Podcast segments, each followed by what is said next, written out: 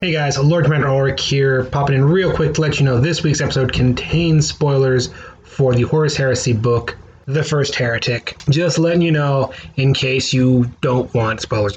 Keep in mind, these are mild spoilers, but we felt that we should let you know either way. Enjoy the episode.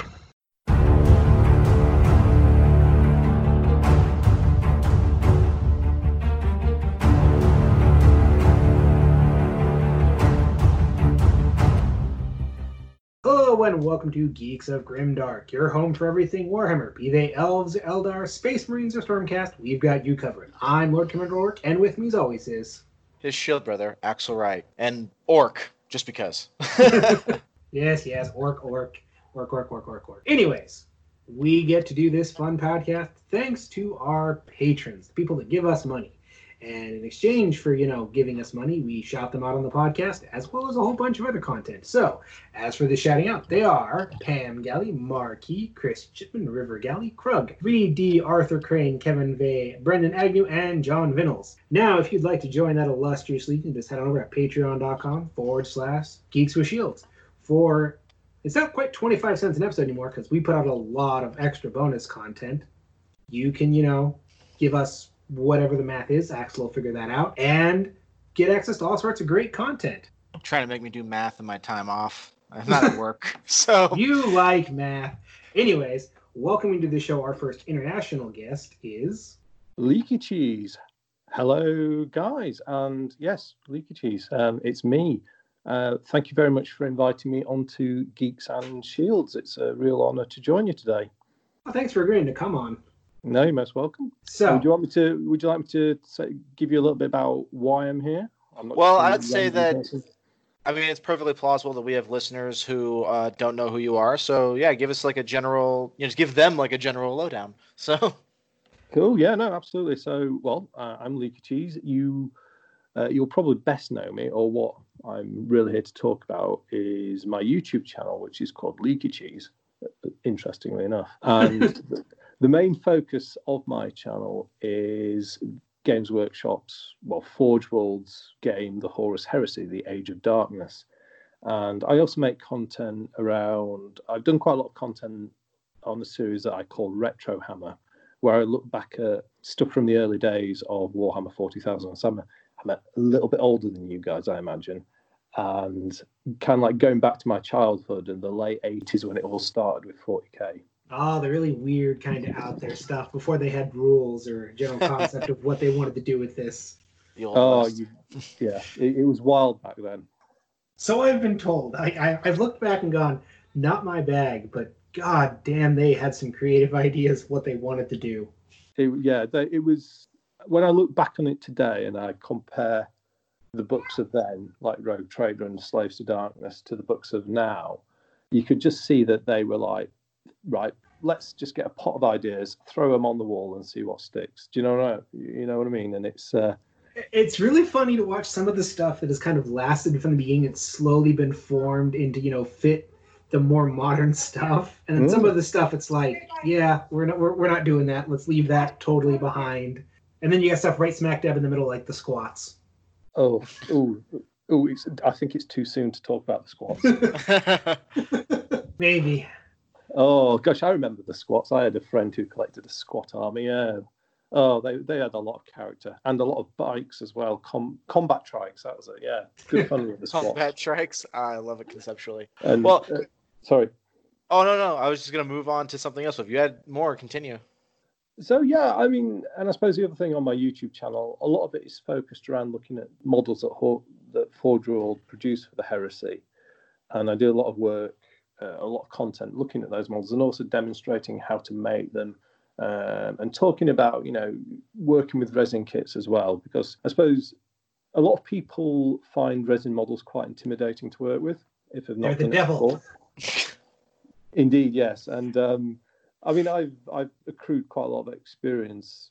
Uh, it seems over the last few years, and um, and I started making content, and people started coming towards us, and and uh, I I kind of very flattered by people who they call me things like the resin whisperer now. So um, wonderful. So yeah, that, that, that's that's really very kind. but yeah, I mean, it, it, people seem to be really interested in this, and when you're looking at some of the big, really big models, they are, yeah, they are quite hard to do, and I, I suppose a lot of what it really underpins is I just like sharing my ideas and my experiences because, yeah, if I build a big, complicated resin model from Forge World, um, I like have to do a lot of head scratching and trying to figure out how to do stuff. And if I then make like a 20, 30 minute video about it, people can watch it and they go, "Oh, gosh, yeah, thanks so much." Um, you know, just make it easy for them. Yeah, because uh, Forge World's pretty notorious for one, their instructions being terrible, and two, being huge blocks of resin you have to chip away at. Yeah, I was, I was, about to say. So, so that means that when I eventually get around getting my uh, my Squigoth, I'm going to come come bug you for tips. oh, absolutely. I, I'm a chap to bug. Yeah, if you if you yeah, absolutely. The Squigoth's an incredible model. You know, it's um it, it's amazing, absolutely incredible. Um, All right. But yes, I do that, and occasionally I dip my toe. I, I dip my toe a little bit into like 40k from time to time and I also like sometimes talk a bit about maybe what we might call a little bit of gaming culture that's going on. Um, mm. Sometimes I'll just touch onto those things, but only kind of like in terms of like how it's directly related to the games I'm interested in. Yeah, that's sensible. Well, so when with our guests in general, right, they have a, a specific army or faction or something like that that they uh, mm-hmm. they they bring to the, the table, as it were. So, mm-hmm. uh, I mean, I already have it written in front of me, but just for audio purposes, what is the faction you're here primarily to talk about? So, I am uh, the faction I've brought to the table, and indeed some of them are actually on the table that I'm sat at at the moment, are the word bearers and very specifically the last of the serrated sun, um, which is a force within within their legion. Serrated so, sun. I feel like our patrons are at least familiar with the uh, word bearers and the whole Horus Heresy because of our ongoing Horus Heresy book club. But for mm. people that only really know 40k, what is Horus Heresy in a nutshell? So the Horus Heresy is an origin story to Warhammer 40,000 um, you know, Warhammer 40,000 is like one of the greatest space art, you know, the most epic tales of science fiction uh, I've ever come across. And it's set in the 41st millennium. And it's basically kind of like around this this desperate human empire. Um, and the reason this human empire, while it's massive and powerful, it's also incredibly rotten and, and corrupt from within. The reason it's like that is because of this absolutely horrendous civil war that happened in its earlier, in its distant past. And that horrendous civil war was the Horus Heresy. And it happened 10,000 years before the 41st millennium. So it's set in the, you know, in the 31st millennium. Yeah, so the Horus Heresy is, it is like this origin story of how Warhammer 40,000's empire came to be. I mean, I won't get into too much of this because I could yeah. talk for, there's hours to talk, but If, I would say that uh, if, if, if, anyone's ever read Paradise Lost, it's an allegorical, alleg- an allegory to Paradise Lost is a Horus Heresy, I think you could say. And I would say that uh, depending on perspective, right? And, and, again, I'm I'm relatively new to all this. Uh, I mean, I've only been involved in the lore for like four years, and only been involved in the models for a few months at this point. But from uh, there is at least a certain perspective that can pin a lot of the blame for the Horus Heresy on the word bearers. So, yeah, I am curious. You chose like, well, not the universally hated faction, but oh, everyone hates Erebus, and Erebus is of the word bearers. So, why did you set and go? I'm going to go with the one that even the bad guys hate. That's a really good question. And I'd just like to reassure you and your viewers it is in no way a reflection of me as a person. um, I, there's, I suppose what really brought me onto it was reading one of the Black Library novels, which is called The First Heretic. I figured, I knew it. Yeah, I, I knew there was a reason to follow Word Bearers. It was that book. Absolutely, yeah. And it's That's a really by, good Okay, yeah. that's a really good origin story. It is, yeah, and it's written by uh, Aaron Dembski Bowden. It, it's a brilliant, it's a really good story, really good sci-fi story, but also, and it's it, it's why I like it so much is it says, how did you take these super duper loyal space and turn them into these absolute monsters? Yeah. Yeah. How how Mhm. does that happen? And to craft a plausible story of how that happened um, is what the I mean- first heretic does really well.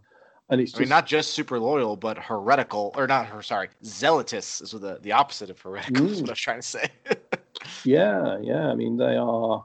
Yeah, I mean, the, by the time of the heresy, the word bearers are, um, a, yeah, truly fanatical warrior zealot, terrifying, absolutely terrifying, and and they are the, you know, they are the archetypal traitors, um, and they are corrupted to chaos quite a long time before the Horus heresy. and uh, from the and from the top, in case it wasn't obvious to anyone listening, Mm. the uh, the word bearers are a a sect a sect of space marines. Just to be perfectly clear. Yes, yeah, they're they're one of the original twenty Space Marine legions.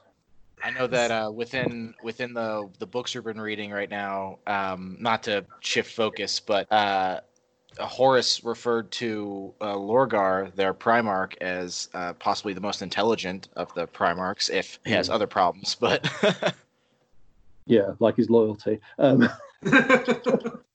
Yes, and that's excuse me, and that's I suppose part of why it's so interesting. Lorgar, a lot of these stories around the Primarchs are all tragedies in terms of how they came to be and how they get corrupted. And Lorgar's is particularly well, depending how charitable you look at it, but in in some ways he should have been the most loyal of all the Primarch because the Emperor made him to be like um almost to be like a He's Almost a like- herald almost for the emperor because wasn't that their their, their pre uh, discovery name was like the heralds of the emperor? uh, Oh, the Lord- Imperial Heralds. was Ah, the- yeah, the imperial heralds. Yeah. there we go. Yeah, that was the original name of the Word Bearers Legion prior to Lorgar's rediscovery on Colchis. But yeah, Yeah, like, I've, you- I've always been yeah I've always been of the opinion not to cut ahead I want to keep where you're going but I've always been the opinion that a lot of how the emperor handled the word bearers was was more the problem but anyway sorry continue well, indeed, yes. The yeah, who, why did why did the Emperor treat the the Word Bearers in the way he did? Um, you know, could have a long debate about that. Where was it? Where was it then? I think I went off a little bit on a tangent. Was I? Tangents are perfectly acceptable here. That's it's perfectly fine. We're just percent kinda- of the podcast. yeah we're We kind like of talking tangents. about a, a top level view of what the word bearers are so Yeah, so they were the first legion to turn to chaos, and they were corrupted long before the Horus Heresy started, and then they they sort of spend almost like forty years laying the groundwork for the heresy Yeah, and, and spreading a te- like a like a network tendrils uh, of connections into the other legions to try subvert them, and but in amongst all this, Lorgar, who is their Primarch, a lot of he spends a lot of time, uh, like almost in an academic sense, trying to figure out this thing about chaos and having fun in the Eye of Terror. But a lot of the treachery is actually done by Erebus and Kor Phaeron as well. yeah. Uh, and this is, you know, why uh, Erebus is. Um, if you run a poll, who was responsible for the Horus Heresy, and you stick Erebus on it, he wins. Um, yeah, Yeah, like that's just the universal thing amongst community. No one likes Erebus. No. And it's a combination of things. the word I've heard No. He ruined the best boy Horus. Okay, yeah, we all loved Horus, and he came along and ruined him for us. I, don't know, I think one Absolutely, of the yeah. great things about that series so far is that uh, you could tell that the um, the buttons are already there. Erebus just knew how to press them in the right order. So- Yes, one hundred percent. he did indeed. And there's there's a short story. I just forget its name now. Um, I do apologise to your audience, but there is a short story that deals with Erebus's origins. Oh, I know that one vaguely. Yes. I don't remember what it's called, but I know which one you're talking about. Yeah, and it's it is really interesting because a lot of the characters in Heresy have at least some good in them, at least at least a bit. But Error bad person. He, you know, if you were to classify him as a if you were to classify him as a person, he had lots of nasty personality traits and desires, and is a psychopath. Yeah, so it's Yeah, kind of like no. They just accepted that they can. There's no nothing they can do to make Erebus likable. Like they went, okay, Lorgar sure from a bad position, but we can do something with him. Erebus, no, that's a tear down. He is just there's nothing. Let's just lean in and make him as despicable and unlikable as possible. For the record, I would also put Eidolon in that particular category, but Eidolon's just a fuckhead, okay? Eidolon was Eidolon was just incredibly arrogant, wasn't he? Uh, and Yeah. himself. Um, He's just massive. a dickhead. Anyway, but you specifically mentioned because again, I, I've I've done a, a lot of research. Well, I've done my own personal like researching on Lorgar's story and a bit of like what went on with the word bear, particularly the word bearers' interactions with the Ultramarines, which is like, a lot of interesting stuff there. But I've never heard Yeah. of the uh, the serrated sun before, which you mentioned before. so shall I talk a little bit about the serrated sun? Yeah, because I have vague ideas what that is. So, okay, well, look, I'll take us back to the first heretic. The a lot of the story of the first heretic follows a captain of the serrated sun chapter called Argel Tal, and the this kind of like his unit are pivotal in the discovery of chaos. And uh, and they actually become the first or some of them do anyway they become the first possessed space marines. So they become like uh, yeah, this fusion of Space Marine and Demon, uh, which are called the Gal Vorbak. And, you know, they kind of, Lorgar, in effect, he sacrifices them. He sends them off into the Eye of Terror to go find out some truth, but he, he's basically sacrificing them. And they come back, the survivors, which is less than half that go in, uh, they come back as these demon possessed Marines. Which then sort of slowly mature over the next four decades, and then they, they kind of emerge at the Battle of Isstvan Five. Um, so yeah, and there's more of it. Do you, do you mind if I kind of like spoil the stories for your viewers, or would you rather I no, we'll go the- ahead Yeah, and geek- uh, Geeks of Grimdark is a is like a separate thing from our book club. There are kind of like two different shows we do, so it's fine Hmm. talking. You can talk about pretty much whatever you want here, and we'll just put up a little thing saying like, "Hey, Horus Heresy spoilers here. Just be warned. It'll be fine." Okay, right. So within the first heretic, the Argel Tal is in effect used by a demon. Him and some of his marines, when they get taken into the Eye of Terror, they are used by the demon break the Geller fields in the Imperial labs where the Primarchs are being um, created. And by breaking the Geller, um, it basically allows the Chaos Gods to scatter the Primarch. So there's, there's a very, very strange and fascinating paradox, time paradox story there. But and it's It's to say. yeah, it, it- but it's, it's like an absolute mind bender when you try to get your head around it. That the Primarchs were scattered by space marines of the word bearers under the influence of demons. It's like, woo. yeah, you mess around with the warp. Time has no meaning. Exactly. Yeah, you can get away. It's not like Terminator where it all gets very confusing by sequel number five. Um, That's why we don't accept sequel number five. We just do one and two. I, I note, I'm looking at the uh, the Forge World Gal Vorbak models, and those look pretty awesome. so yeah, they are. They are. They're incredible models, and and I suppose like leading this into why I chose to did, do them as an army. The miniatures that Forge World do were a big pull on that, um, because for the uh, for this army, the Gal Vorbak are an integral part of it, we might say. And yeah, those models are incredible. A lot of people I know and talk to um, who are fans of the heresy and people outside of it, if you ask them what's your favourite Forge World miniature, they'll say the Gal Vorbak. I just forget the name of the sculpt now, but they're incredible miniatures.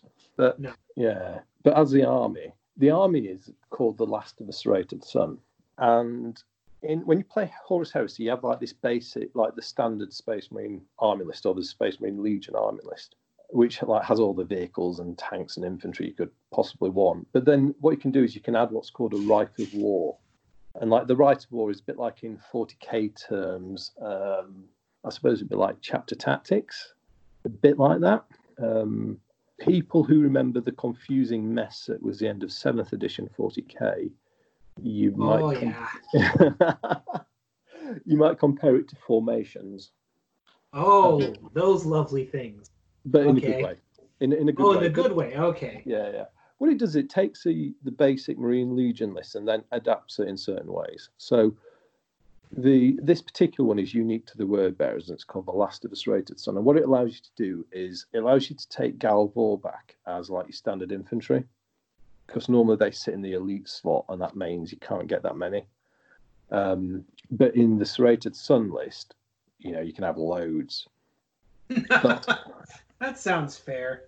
Mm. And then just to make just to spice it up even more, the serrated sun, their speciality was drop pod assault. So the army is in effect a deep striking demon possessed space marine focused army. Oh Jesus! so it's um it's it's really interesting, but it does tie into when you read the first heretic. There are sections where it talks about them doing their drop pod assaults, and the it's called the last of the serrated sun because it's representing the serrated sun after the battle of Isstvan Five. Yeah, I was about to say I, am reading here that uh, the Gal Vorbak did um didn't a lot of them didn't make it out of uh, Isstvan, and that uh, the chapter master did some some other sh- made some new afterwards. yes, that's right. Yeah. Uh, now I'm a bit sad here. I actually worked it out. I worked it out. I think five Gal Vorbak out of the original 43 survived the Battle of Isstvan 5. Um, yeah, including Argel Tal as well. But yes, and they kind of they start creating new Gal Vorbak, although they're not quite as good as the originals because the originals were like a sort of ooh, try this version out, but it's you know like a demonstrator car that's got absolutely every option on it, and then you actually order your real one and you can like think, oh right, well yeah, this hasn't got all the toys. yeah, it says he made something called the the Vakrah Jal. Yes, that's right. Yeah, and the Vakrah Jal are the successors to the Gal Vorbak of the Serrated Sun, um, and they're they're kind of like I think the in effect the possessed space marines of the word bearers for the remainder of the heresy. The Sons of Horus have got their own, which I just forget the names of right now. But yeah, so that's kind of like the the thematic bit, the story behind the my choice of army, the Serrated Sun. That having like a, a, novel be that well, isn't actually isn't that the case with you too, Ulrich? Didn't you say it was a specific novel that got you into Ultramarines? Yeah, it was uh, Graham McNeill's. What was the book? Uh, the Killing Ground that got me Ultramarines, and that whole series mm. is like, oh, okay, these guys are really, really cool. I, I can, I can dig this. And it's kind of funny that uh, that's like the second army that uh, ADB has started because I know there's a bunch of Spears of the Emperor too floating around now because of him. Hmm it is funny from what I've read, um, and you know, listening to like content creators online, the uh, the Ultramarines and the Word Bearers are in some respects considered mirrors of each other. They're both the the the most populous of the loyalists and, and heretics, and they have like, depending on how you look at it, I mean, the whole re well. Anyway, so there's a lot of special details I don't need to go into there, but it's just kind of neat to have that kind of. I think you're the first guest we've had to talk about a specific um, uh, Chaos Space Marine group, and I think it's an interesting, good uh, first one because they are just that, the first ones. So. Well, absolutely, and it's also like one of those things. I was like, well, if I'm going to do the bad guys, I may as well do it properly. well, they're also the uh, yeah, they're the Chaos Undivided uh, Space Marine chapter. So yeah, yeah. And I also I kind of like them as well because while they were evil and they turned to chaos, they also keep their act together as a Space Marine Legion. They they keep organised and they work as a Space Marine Legion. Whereas when you look at the uh, let's take the example of the World Eaters, they just they they just get more and more degenerate as it goes yeah, on. They shattered almost immediately. Well, they yeah. they barely had cohesion to begin with, but yeah, yeah from what yeah, from, yeah. from what I've read, right, like the uh, you know the Sons of Horus becoming the the Black Legion, like that took a long time to mm. to kind of get back to cohesion. But the the world the the word bearers though they kind of like after the heresy that you know they kind of like went into the eye and they found like their planets and they kept every like they as far as the other uh traders chapters are concerned they kept everything pretty cohesive so well, even yeah, after yeah. they fell, I mean, you look at some of the other legions, like when they fell, it almost started falling apart immediately. But mm-hmm. they managed to keep it together and organize a huge, you know, almost galaxy-wide coup. They did, yeah, and this is this is all part of what makes them so interesting to me. You're making yeah. a strong case. I'm not going to lie. I mean, you so, still have the Erebus factor, but yeah, I was actually going to say about about characters. so this uh this chapter master Argel Tal is he like? Oh, Argel uh, Tal is awesome. He is, yeah, yeah. Argel Tal is he's Argel Tal is like the ultimate tragic hero in the. Well, he's not a hero, is he? But he really treads the line. He is very loved Yeah. in the community. Well, here's the thing. Hero means something very different in uh, the in the Warhammer 30, 40k kind of thing. I, I Mm. like the the thing I've been repeating that I didn't come up with, but is that everyone in the Warhammer universe is some flavor of evil. Like no one really is is good. The closest is like the salamanders, maybe. So so hero is a, a much more subjective term. Mm. Yes, I suppose. Yeah, that's right. I mean, you can, in amongst all the brutality, you can pick out some, can't you? I mean, like uh, Garviel Loken, he he's a hero.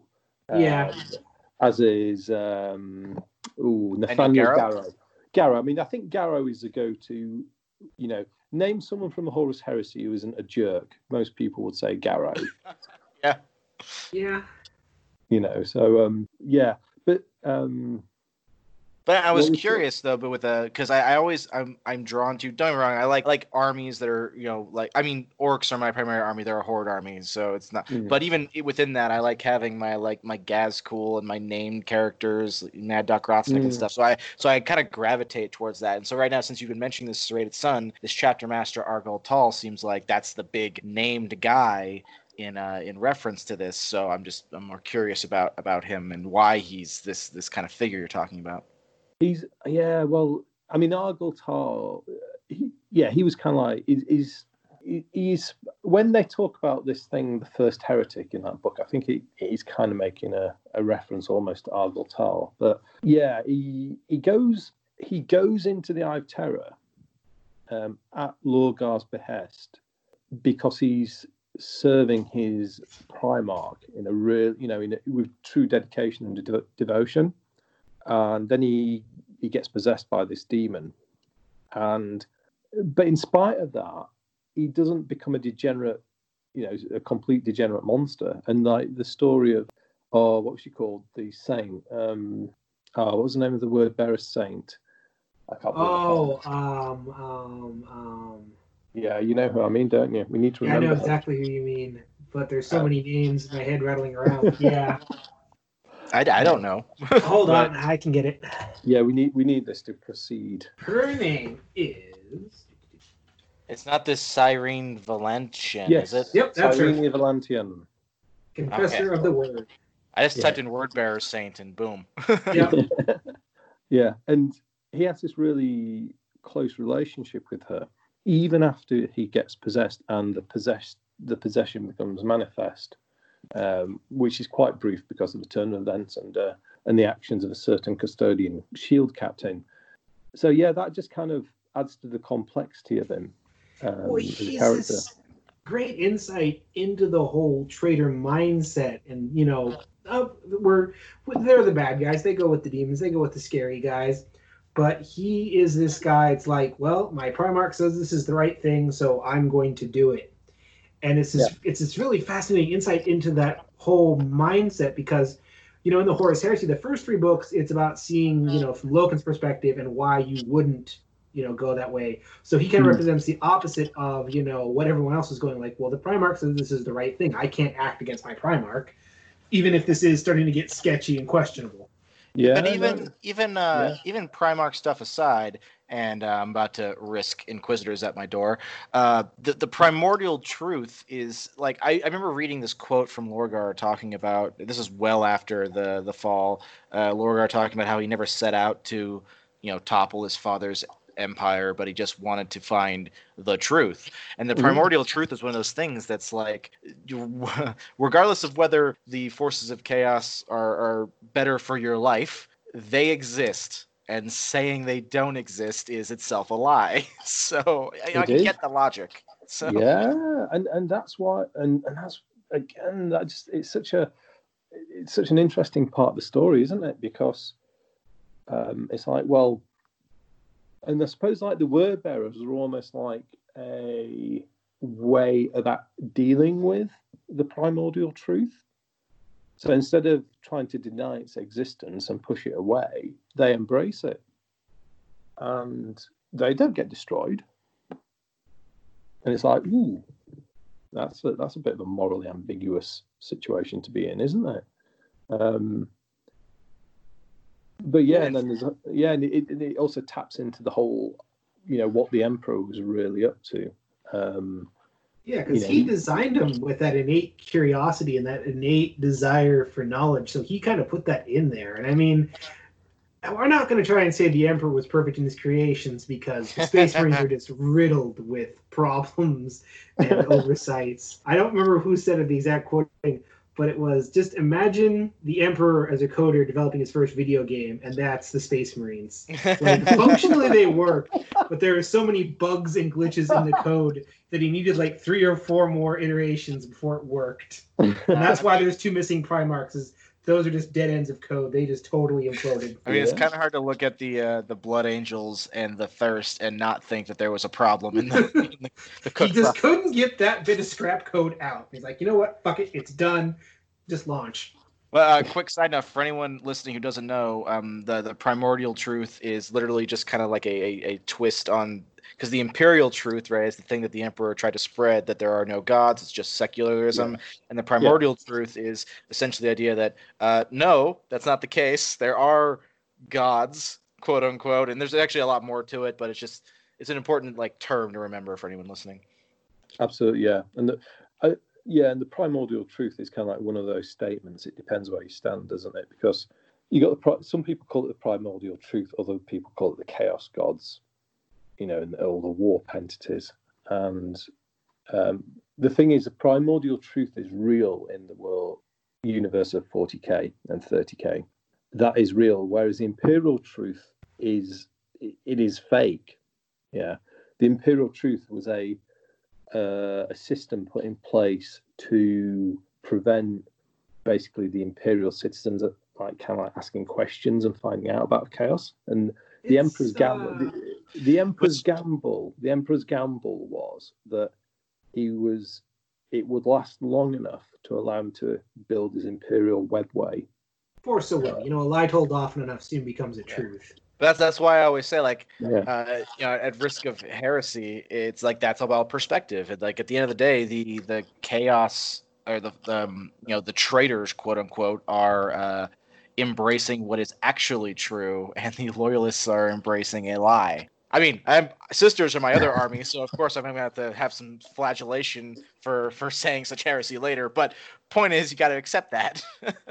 Yeah, well, yeah, and but uh, and then that brings us into the one of the most delicious ironies of the whole heresy and imperium storyline is that Lorgar wrote the imperial truth in effect. You know, he wrote the Lectitio Divinitatus that became the bedrock of of the imperial cult.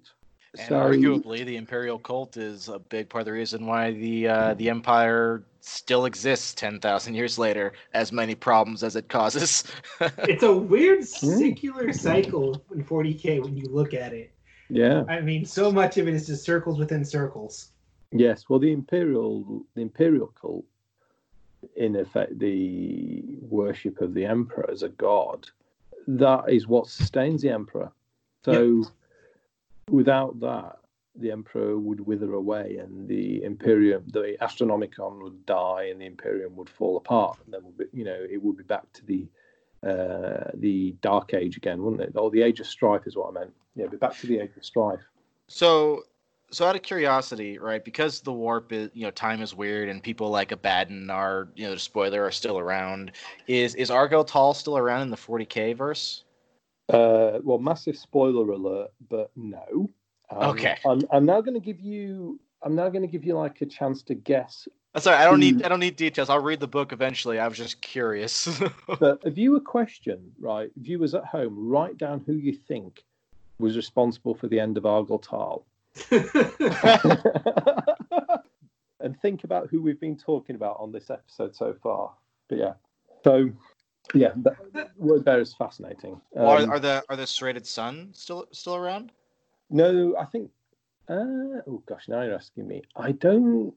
I don't know how they're how.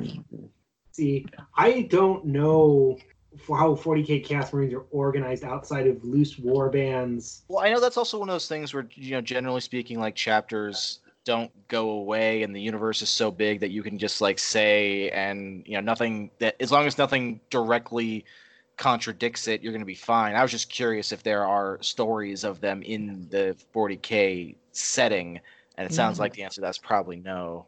So No, I don't think they are, and and I think that again, that's what that this army title is referring to: the last of the serrated sun.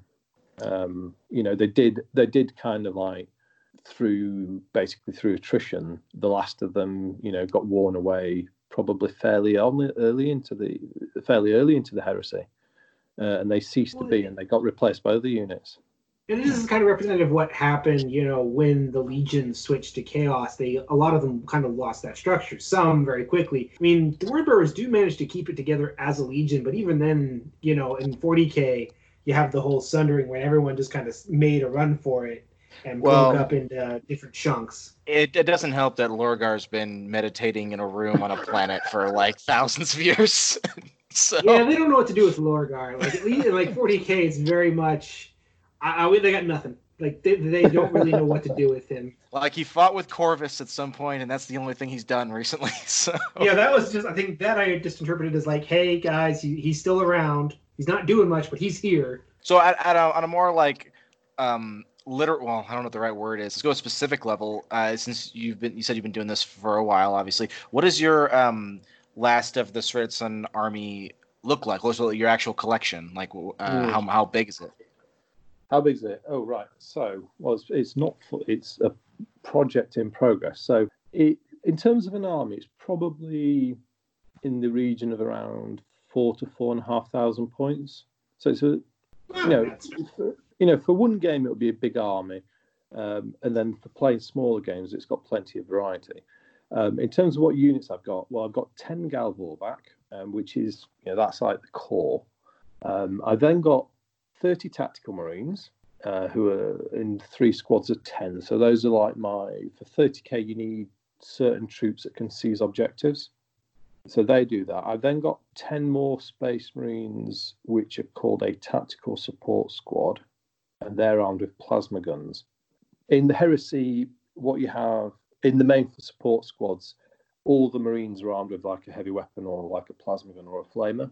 Um, a bit more like, do you know, like in uh, with Primaris units, uh, if you look at the Hellblaster squad, they've all got those plasma rifle things, haven't they?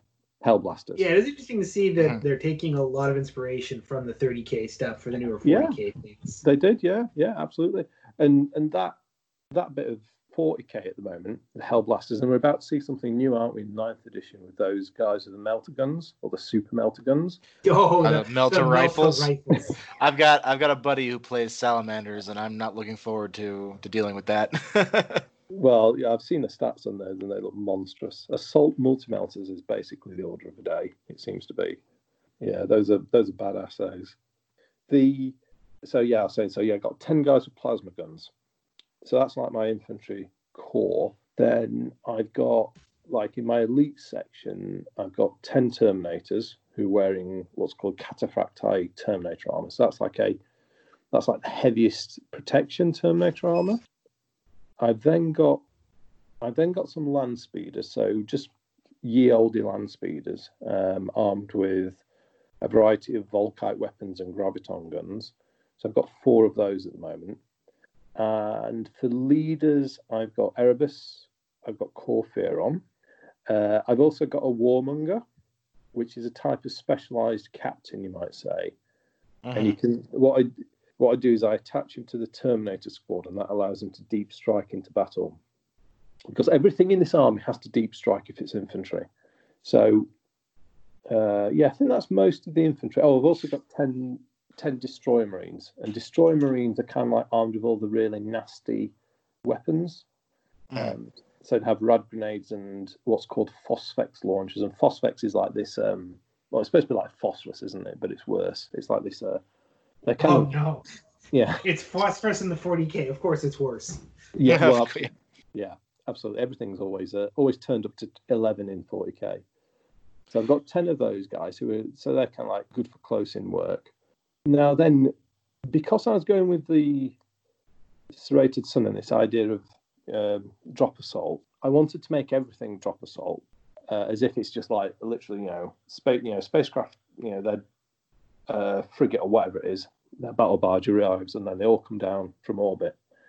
Mhm. Um, so I decided I wasn't going to put any tanks in, but for heavy support, I was going to use dreadnoughts. Walkers. Yeah, absolutely. So I've put three dreadnoughts in for my heavy support. So I've got uh, a Leviathan dreadnought, um, which is you know like the close assault siege dreadnought in a Mhm. drop pod. Oh man. Oh. Yeah, and he's got a he's got a melt lance and a one of a siege uh, not siege claw. Yeah, siege claw. Yeah, siege claw. So he's you know those things are just really brutal. They're really good at what they do. Um, I then got a Radio dreadnought or a Deredeo dreadnought to pronounce it. A Um, weird shape. The boat dreadnought. Yeah. The Yeah, boat it's- tread. Wow. Okay. Look I at haven't they, seen that. they, they, yeah, they, they have a weird kind of. They're the one dreadnought I don't like. You don't like it? Oh, It's too Romul. It's got a weird shape, and it doesn't make sense to me with the tiny head and the big chest.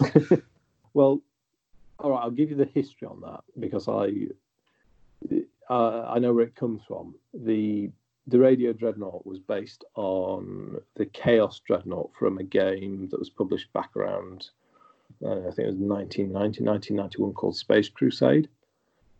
Um, and the guy who designed the Deredeo, which is uh, one of the Forge World sculptors called Will Hayes, he based the Deredeo on this Chaos Dreadnought loosely. And I think that's some of where its slightly unusual styling originates to. That makes a degree of sense. And again, we keep talking about Warhammer kind of draws back on itself a lot. So, so out, out of out of curiosity, you said that this is uh, this army's a work in progress. Um, how much of it's painted? How much of it's painted? So the Gal Vorbak are painted. If you go if you go hunting around on Twitter, you might find um, you might find some Gal Vorbaks. I've, I don't get time to paint, so I get people to you know do the commission work for me. So they were painted by a painter called Bees, and she did an absolutely stunning job with them.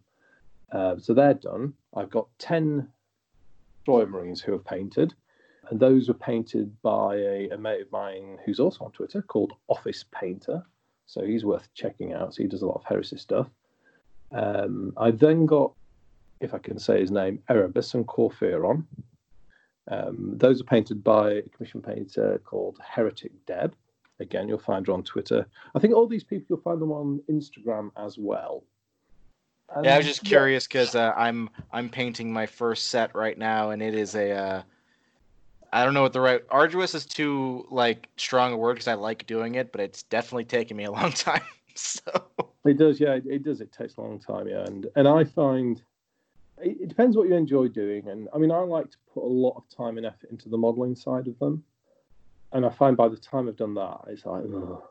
I you know, and and I'm I'm not a bad minute.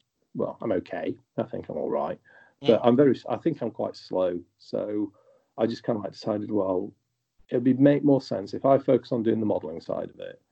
I'll get some people who are enjoy it a lot more than I do and are a lot better at it than I do to um, to paint them. So the three dreadnoughts were off with, and you may have heard of these if you know about the heresy, with Little Legend Painting Studio, and he's really well known for his heresy work. I mean, he's uh, the standard of his painting is absolutely exceptional. Um, so the dreadnoughts with them, uh, with him. Uh, yeah, and then so I'll be I'll be lining up a few more as I go. So, uh, all right. So I, got another uh, curious question. So, from what I can tell from the notes and the kind of conversation, your your focus is uh, 30k in general, Yeah. and I'm guessing that that seems to be because the serrated suns kind of exist in 30k. But Mm. your your army with the the word bearers is definitely a uh, one that is not just exists but is prominent in 40k. So I was just wondering if there's any other particular reason that draws you to the the, the like the heresy setting specifically over like the, the quote unquote standard setting. Yeah, okay. Um, that's a really good question. That um, it goes back to the early days of 40k and the style of game. I think back in the early days of 40k, the the original Space Marine Army. I played. Me and my mates, we played it to death. And there was the Space Marine Army, which I think was in White Dwarf, White Dwarf 105, if I remember rightly. And then there were the army lists for the Chaos Space Marine Legions in the book Slaves to Darkness. And they did the World Eaters, the Black Legion, and the Emperor's Children, and actually the first Grey Knights list back in 1988. Hmm. Um, and we played this loads and loads. The and the Heresy. I mean, the Heresy is great in itself. I think as a just a setting and a product, but there's an awful. It plays a lot of notes of the early this early era of 40k, and Mm. to to me, who played it back then, it, it really resonates strongly. And I suppose the other thing, it's kind of like a slightly different style of 40k as well. 40k, like mainstream 40k, it has a more of a fantastical element to it. I think it's a bit more, a little bit more fantasy. I think in terms of style of the models Mm. whereas a heresy taps in more to sort of military modeling themes. A Um, lot more hard edges on the models. Hmm, There's not as much like 40k's got a lot of smooth edges. Heresy is very sharp edges, and it also I do like that the models feel like older versions of what you see in 40k. Like, they've done a great job of modeling them that way. yeah, yeah, You know, from Yeah. from a lore perspective, that kind of makes sense because in my mind, right, it's like 30k was um, not necessarily the height of of mankind because you're right, the golden age technology, the dark age technology, but but the emperor at the the height of the crusade and like that's when everything was like the space marines behave like space marines are supposed to and and and so everything was kind of uh, clean. But you know, ten thousand years later, after ten thousand years of stagnation and decay and information changing and stories changing and the ecclesiarchy existing, then uh, you know things change and you get Yeah. kind of yeah. You that, what you're talking about. So yeah, yeah. You don't have like all the, all the, uh, they're not the Space Marines of 30k don't have all all the sort of like school iconography in the same way they're doing 40k. They don't they don't have a lot of heraldry around them the same. They they they're much more utilitarian in their look, and that's kind of like part of the theme. I just actually I would like to recommend a video to your viewers if they are interested in the like the look of 30k and the Horus Heresy. And there's a channel that's called the Race for Terra, and last month he made he published a video which is um, I think it's entitled is it titled something like the painting style of the Horus Heresy, and he re- it's a really well produced video, and he put quite a lot of time and effort into researching it, and the guy who was really kind of like behind this, a guy called Phil Stutcinskas, if I and I think I might have mispronounced his name there, so apologies, Phil. But he came from a military modelling background, and he was a really good one. Like he was like a proper high level tournament winner for modelling. But Forge World hired him, and he, along with some you know some other people as well, but he was a strong uh, influence in sort of like shaping the look of Forge World, and in, and and that flows into the heresy today. So yeah, the race for Terra. Well worth checking that out on YouTube. yeah, I just uh, just found it, and he's got he's got quite a few. His top one: how to how to do weathering on a Leman Russ tank. Mm, yeah, absolutely. Yeah, I think he just published that today. Yeah, yeah, he's a no, yeah, definitely. All right. So I think last question before we kind of wrap up is what do you make of the fact that Lorgar is kind of secondary to his own story? At least with you talk when people talk about word bearers, there's so many characters that get mentioned before they get to Lorgar. And I've always thought that's kind of interesting. It's like the Primarch is one of the least talked about characters in his own legion. And I suppose that's kind of that's kind of part of the tragedy of Lorgar, isn't it? Isn't it? Yeah, like Um, he really is kind of he is the one that was not really of all the uh, primarchs he was the least suited for his job like he Yes. didn't want to wage war that was not his bag absolutely. I mean, there, there's some parallels with Perturabo. I mean, Perturabo didn't want to wage war at all. He Perturabo is fascinating Yeah, and uh, yeah, Perturabo, brilliant Primarch, isn't he? Uh, But Lorgar, there's a there's an element of the run to the litter to Lorgar, mm-hmm. Very much Um, so you know, and and I suppose then you could say, well, there's this. I don't know. Is it kind of like saying that he was a left out son, and because his father not only was the weakest, not only was he the weakest of the Primarchs, so he kind of like fell uh, like just like that little step down, that tiny little step down, but he knew wasn't quite at the same level as they were. And then the fact that the emperor pushed him away and said, "Look, just stop building these palaces and get conquering."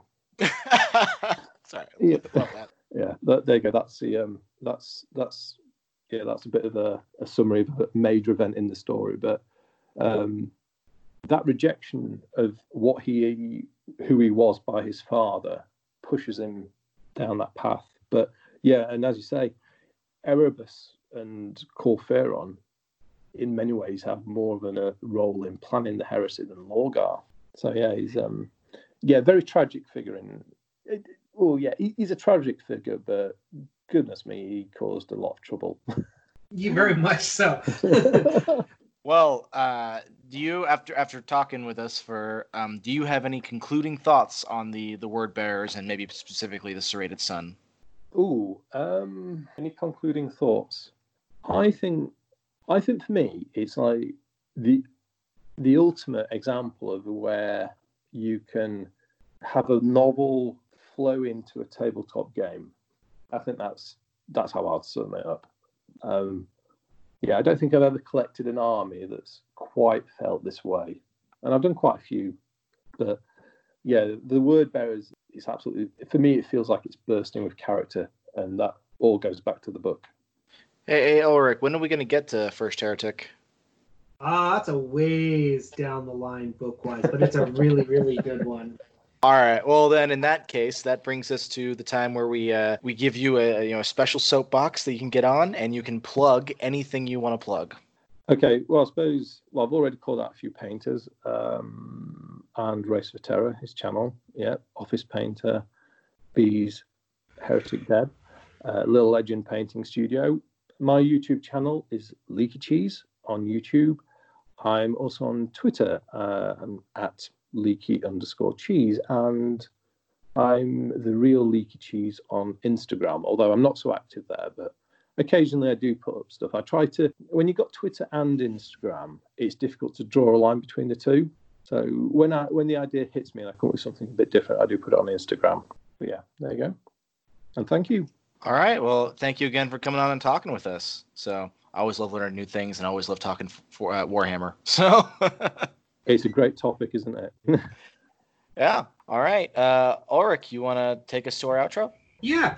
We'd like to thank you again for listening and remind you to like, share, subscribe, do all those things because this is a test run for this podcast. And the only way we're going to know if we should make a season two is if we see the numbers reflected in the views. And the best way to do that, sharing, sharing with friends, talking about us, stuff like that. And we are currently on SoundCloud, Stitcher, Google Play, Pocket Cast, Spotify, and iHeartRadio. Presumably, you are currently listening to us on one of those platforms. And if there's if that if doing that was a bit of a chore for you, if there's a different platform that you think would be easier, tell us what it is, and we'll look into it. As always, this has been Lord Commander Ulrich. And his shield brother, Axel Wright. Until next time, may the dice roll in your favor.